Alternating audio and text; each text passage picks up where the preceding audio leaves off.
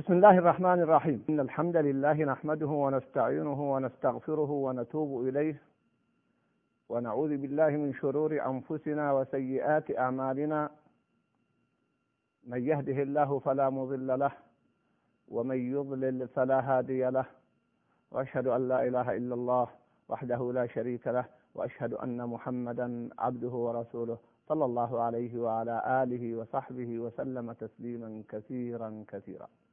أما بعد، أحبة الكرام، فسلام الله عليكم ورحمته وبركاته. استمعتم إلى هذا الحديث، ولا أدري من أي زاوية فيه أبدأ، وهو يتحدث عن موضوع عظيم جدا، ألا وهو عن موضوع الصبر، وما أحوجنا إلى الصبر في كل حياتنا وفي كل شؤوننا. والدليل على عظمة الصبر أن الله جل وعلا ذكره في القرآن في قرابة 90 موضعا، ولا يمكن أن يأتي حرف في القرآن إلا لمعنى عظيم، فكيف إذا ورد هذا الأمر كما قلت في 90 موضعا؟ إنه دلالة على أهمية الصبر. والخطأ الذي يقع فيه كثير من الناس أنهم يتصورون أن الصبر عمل سلبي، وليس بصحيح. الصبر عمل إيجابي، وما يلقاها إلا الذين صبروا، وما يلقاها إلا ذو حظ عظيم، ولمن صبر وغفر إن ذلك لمن عزم الأمور. ليس الشديد بالسرعة، وإنما الشديد الذي يملك نفسه عند الغضب، هكذا قال محمد صلى الله عليه وسلم، وهذا يحتاج إلى صبر. موضوع الصبر أيها الأحبة يجب أن نوطن أنفسنا على هذا الجانب في كل أمورنا. الصبر بأنواعه وأقسامه، على المكاره وعن الشهوات وعلى الأقدار. بدون الصبر تختل الحياة. أن تصبر على من؟ على أهلك؟ لا، أن تصبر على نفسك أولا. الذي لا يصبر على نفسه يصاب بالأمراض النفسية، يصاب بانفصام الشخصية، يصاب بخلل في توازنه في حياته. الصبر يعطي النفس سكينة ووقار وبعد، ولذلك كما قلت لكم جاءت الآثار من الآيات والأحاديث في مكانة ومنزلة الصبر. هذا الحديث نجد فيه هذه الدلالة. والصبر عند أول صدمة أو أول الصدمة. لماذا؟ لأن معال الإنسان في النهاية إلى الصبر، شاء أم أبى. ولكن متى يتميز الناس؟ في الذي يصبر في أول الأمر، عندما يأتيك خبر يحزنك من وفاة قريب أو خسارة في مال أو فقد منصب أو أي أمر. هنا يختلف الرجال، هنا تظهر معادنهم. الذي يصبر مباشرة ويبادر الأمر بالصبر، هؤلاء هم الذين حازوا على الصبر. أما بعد ذلك فلا. أعطي مثلا واحدا. سمعت أحد طلاب العلم أن سجن فترة طويلة يقول إنه من أول يوم دخل إلى السجن عرف أن هذا قضاء وقدرا، ولم يدخل السجن والحمد لله لأمر مخل، بل لأمر ابتلي به، كما يبتلى بعض الدعاة وطلاب العلم. ألف لام ميم، أحسب الناس أن يتركوا أن يقولوا آمنا وهم لا يفتنوا. فيقول كان راضيا والحمد لله، فإذا دخل عليه أحد كان مبتسما. يقول بعد فترة جاءه مدير السجن وقال إنهم يتعجبون منك. قال لماذا؟ قال من اللي دخلت السجن؟ وتأتينا أخبارك بأنك تبتسم وأنك لم تحزن ولم تتأثر. يقول قلت له مداعبا: أرأيت لو أنني غيرت برنامجي وبكيت وتأثرت أتخرجوني من السجن؟ قال: لا. قال: إذا ما الفائدة؟ النوع الثاني هم الذين يدخلون السجن ويتألمون ويحزنون ويبكون، ولكن بعد شهر أو شهرين أو سنة مآلهم إلى الصبر، كالذي يفقد حبيبا له من أب أو أم أو ابن أو صديق، فهو يحزن قد يكون في أول الأمر، ثم بعد ذلك مآله للصبر، كهذه المرأة رضي الله عنها لما لم تصبر وقالت للنبي صلى الله عليه وسلم: وما تبالي بمصيبتي، هل رجع إليها ابنها؟ أبدا، مآلها في النهاية إلى الصبر. فإذا يا أخي الكريم، نوطن أنفسنا ونربي أنفسنا على قضايا الإيمان والصبر على الأقدار، على المصائب، إنها منزلة عالية رفيعة. وهنا أقول: انظروا إلى الحبيب صلى الله عليه وسلم. أولا لما رأى منكرا لم يسكت عليه، فلما رآها تبكي بكاء جزع قال لها: يا أمة الله، اتقي واصبري احتسبي، كما قال صلى الله عليه وسلم. فلم يسكت عن هذا المنكر لأنه منكر وخطأ كما يسكت بعض الناس. ثانيا لما ردت عليه: وما تبالي بمصيبتي، هل غضب؟ هل انتقم لنفسه صلى الله عليه وسلم؟ حاشاه من ذلك، ما انتقم النبي صلى الله عليه وسلم يوما واحدا لنفسه، ولكنه عندما تنتهك محارم الله فلا، فهو من أشجع الناس وأقوى الناس صلى الله عليه وسلم. أما إذا كان الأمر يتعلق بشخصه فلا، إنه درس للدعاة ولطلاب العلم وللآمرين بالمعروف والناهين عن المنكر. قد تنالون أذى، قد تنالون ردا غير مناسب، ولا تجعلوا أنفسكم هي محور الحديث، لا، ما يخص نفسك دعه. وأيضا نجد أن هذه المرأة لما علمت أنه رسول الله صلى الله عليه وسلم ذهبت مسرعة فزعة لما حدث، فلما جاءته قال: لم تجد عنده أو عند بابه بوابين، ما وجدت حرس ولا بوابين ولا من يمنعها من الدخول. طبعا استأذنت، تحدث، خرج لها النبي صلى الله عليه وسلم، يخرج المرأة وما قال لن أخرج لها أو هذه نصحتها فلم تستفد، لا، خرج النبي صلى الله عليه وسلم وكلمها صلى الله عليه وسلم أو هي دخلت عليه. هذا درس لطلاب العلم بأن يفتحوا أبوابهم للناس، وأن يستقبلوا الناس، وأن يسمعوا إلى شؤونهم وشجونهم ومشاكلاتهم. لكنني أنبه إلى ملحظ مهم: بعض الناس يعمم مثل هذه الحالات، ويريد من العالم ومن طالب العلم أن يفتح بابه دائما وأبدا. لا يا أخي الكريم، طالب العلم، العالم، المسؤول مشغول، قد يكون عند أهله وهو حق لهم، قد يكون مشغولا في بحث، قد يكون نائما، قد يكون مرتبطا بعمل أو بموعد. أقول هذا لماذا؟ لأن بعض الأخوة هداهم الله إذا لم يستقبلهم بعض طلاب العلم قال: أين أنتم من رسول الله صلى الله عليه وسلم الذي يستقبل الناس وليس عند بابه بواب؟ أو قال: المرأة تأخذ بيده في جانب الطريق فيقف معها حتى تنتهي من سؤالها. أقول هذا تعميم لحالات معينة صحيحة ثبتت، لكن لماذا لم نأخذ بالأحاديث الأخرى أن النبي صلى الله عليه وسلم جاءه الناس وقد منع من الدخول عليه، فاستأذن أبو بكر فأذن له، ثم استأذن عمر فأذن له، في أكثر من حديث كان النبي صلى الله عليه وسلم لا يأذن دائما للناس بالدخول عليه، ليس في كل حالة، وهو رسول الله صلى الله عليه وسلم الذي لا يستغني الناس عنه، فهو معلمهم وقائدهم ومرشدهم. بينما العالم وطالب العلم قد يوجد عالم آخر يقوم بما لم يقم به هذا العالم. فأردت الاعتدال، وأن نستخدم وأن نستعمل النصوص في مواضعها.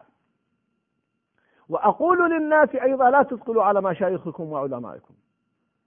ففي سورة المجادلة لما قال الله جل وعلا: يا أيها الذين آمنوا إذا ناجيتم الرسول فقدموا بين يدي نجواكم الصدقة درس للناس ألا يستبيحوا وقت رسول الله صلى الله عليه وسلم. وانظروا إلى ما قاله المفسرون في ذلك. فأصبح الإنسان قبل أن يكلم رسول الله صلى الله عليه وسلم يتصدق، ليس للنبي صلى الله عليه وسلم، النبي صلى الله عليه وسلم لا يحتاج، لا يريدهم جزاء ولا شكورا، لا يسألكم عليه أجرا ولا مالا، لكن يتصدق.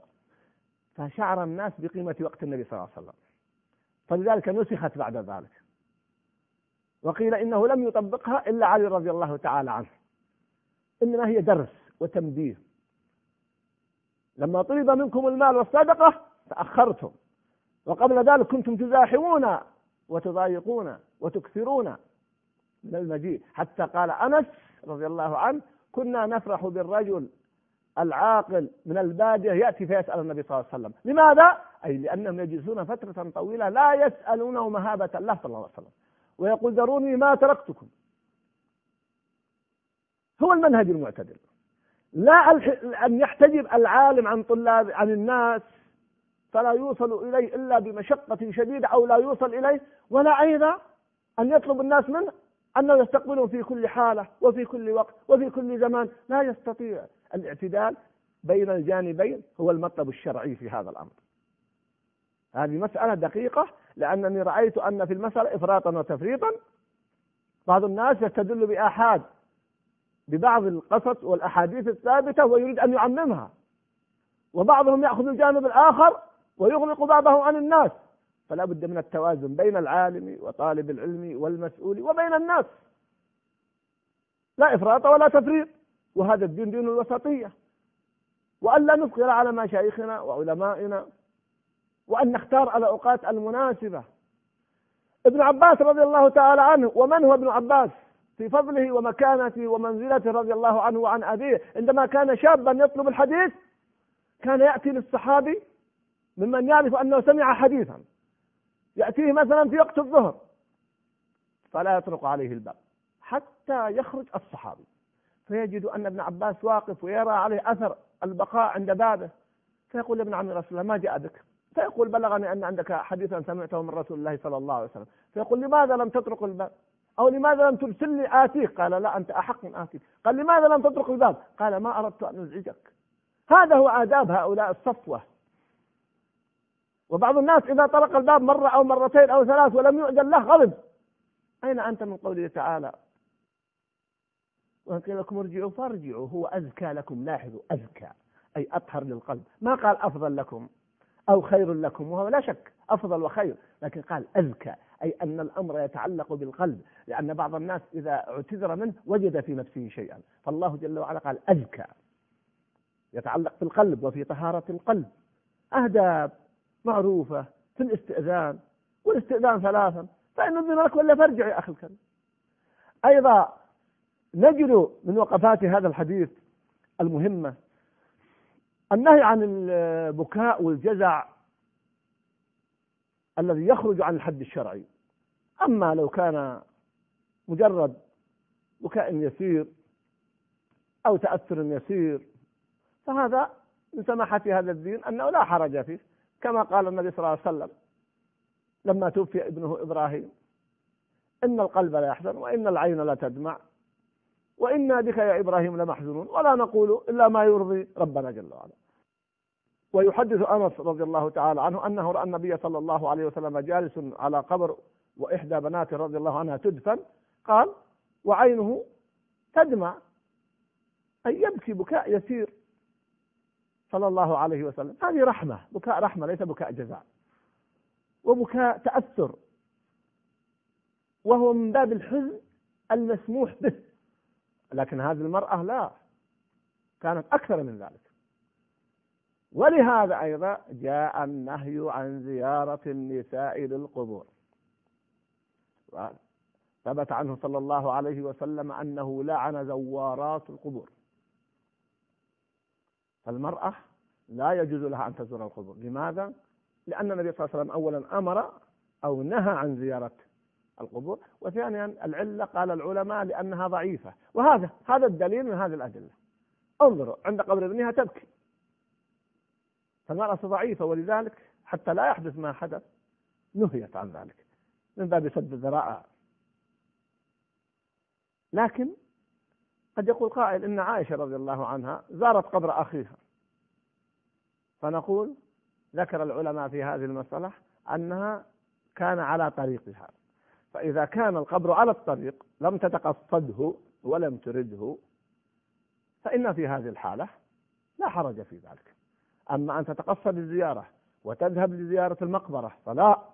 لكن لو أن امرأة مرت وكانت القبور عن يمينها أو شمالها وليست بسور تحتاج إلى دخول المقبرة، لا تحتاج إلى دخول المقبرة، فوقفت وسلمت، فهنا يحمل قصة عائشة. وكذلك لما سألت النبي صلى الله عليه وسلم ماذا تقول، فدلها كيف تسلم على أهل المقابر وتدعو لهم إذا جاء عرضا، حتى نجمع بين حديث زوارات القبور وبين الحقائق والقصص الثابتة عن سلف الأمة وسؤالها للنبي صلى الله عليه وسلم وإقراره لذلك. هذا هو الجمع، ولا نضرب النصوص بعضها ببعض، وإنما نجمع بينها، وهذا هو أعدل الأقوال في المسألة. مع أن للعلماء كلام حيث فرق بعضهم بين الزيارة الواحدة وبين تكرار الزيارة، ولكن القول الراجح الذي يظهر لمن تتبع الأدلة ونظر النصوص أنه لا يجوز للمرأة أن تذهب لزيارة القبور، لأن اللعن لا يكون إلا على أمر عظيم. اللعن يدل على أن الأمر عظيم، ولكن إن قلت كما قلت مرت مرورا ولم يكن قصدا فلا حرج في ذلك. فيه ملحظ هنا، فوجئت في بعض الأخوات في الحرم إذا قاموا للصلاة على جنازة ما تصلي، فسألت عن ذلك فقيل إنهن يرون أنها لا تصلي المرأة على الجنازة على الميت. قلت من أين هذا؟ فهمنا أن النهي عن الزيارة زيارة القبور نهي عن الصلاة، هذا غير صحيح. بل إن زوجات النبي صلى الله عليه وسلم أمهات المؤمنين لما توفي سعد بن أبي وقاص رضي الله عنه أمرنا بأن يؤتى به ليصلينا عليه. بل لا حرج أن تذهب المرأة إلى مسجد تقام فيه الجنائز وتصلي عليه، بل هذا مسنون ولها أجر. فالصلاة تختلف عن زيارة القبر، فالصلاة مشروعة ولها مثل الرجل، لها قيراط، لأن البعض قد التبس عليه الأمر فتصور أن الصلاة لا تشرع للمرأة. وقلت رأيت هذا واقعا ومشاهدا، لا، فلتصلي عليه. ولا حرج أن تذهب لتصلي على قريبها إذا صلي عليه في مسجد، ما دام لم يكن في المقبرة، المهم أن لا تذهب إلى المقبرة. أما في المسجد فلا حرج في ذلك، بل إنها تؤجر على هذا الأمر. أيضا نجد من دلالة هذا الحديث كما قلت أن النبي صلى الله عليه وسلم عندما تكلم ونصح هذه المرأة وردت عليه هذا الرد الشديد صبر النبي صلى الله عليه وسلم ولم يرد عليها. فأقول لمن يدعى يا أخي الكريم إذا دعيت فتحمل ولا ترد على من دعا، قل جزاك الله خير، حتى لو أخطأ الداعي، فكيف إذا كان مصيبا كما كان من النبي صلى الله عليه وسلم. فأن نوطن أنفسنا، لأن البعض يغضب إذا نصحه أحد غضب واستثاره الشيطان. وأخيرا الدرجات ثلاث: درجة الصبر، ثم الرضا، ثم الحمد والشكر، وأعلاها هو الحمد والشكر. ويترقى الإنسان، أول ما تقع المصيبة يحتاج إلى صبر، ثم بعد ذلك يحتاج إلى رضا، ثم إلى الحمد والشكر. ولا شك أن المؤمن وفق أن يرضى لأول الأمر، هذه درجة عالية، وأعلى منها إذا حمد وشكر وعلم أن ما قضاه الله وقدر خير له. عجبا لأمر المؤمن، إن أمره كله له خير وليس ذلك لأحد إلا المؤمن. إن أصابته سراء شكر فكان خيرا له، وإن أصابته ضراء صبر فكان خيرا له. وعلينا أن نوطن أنفسنا على ذلك، وأن نرضى، أن نصبر، وأن نرضى، وأن نحمد الله وأن نشكره في كل الأقدار والمصائب. وهذا دليل من أدلة الإيمان بل من أركان الإيمان. أسأل الله أن يبصرنا بعيوبنا وأن ينزل السكينة على قلوبنا وأن يغفر لنا ولإخواننا المسلمين. والسلام عليكم ورحمة الله وبركاته.